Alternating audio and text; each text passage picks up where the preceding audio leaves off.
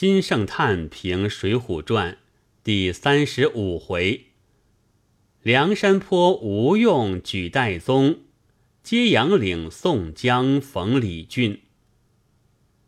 一部书中写一百七人最易，写宋江最难，故读此一部书者，亦读一百七人传最易，读宋江传最难。盖此书写一百七人处，皆执笔也。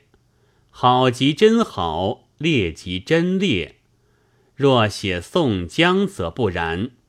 骤读之而全好，再读之而好劣相伴，又再读之而好不胜劣，又足读之而全劣无好矣。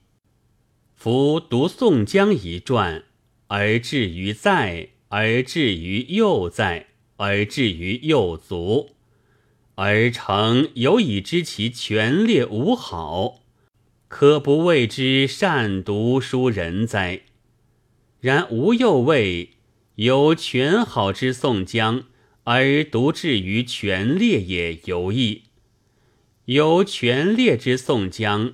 而写至于全好也实难，乃今读其传，记其言行，亦何寸寸而求之，莫不宛然忠信笃敬君子也。偏则无累于偏耳，节则无累于节耳，句则无累于句耳，字则无累于字耳。虽然，诚如是者，岂将以宋江真遂为人人孝子之徒哉？使不然乎？己汉武，初未尝有一字累汉武也。然而后之读者，莫不动然明汉武之非是，则是褒贬故在笔墨之外也。呜呼！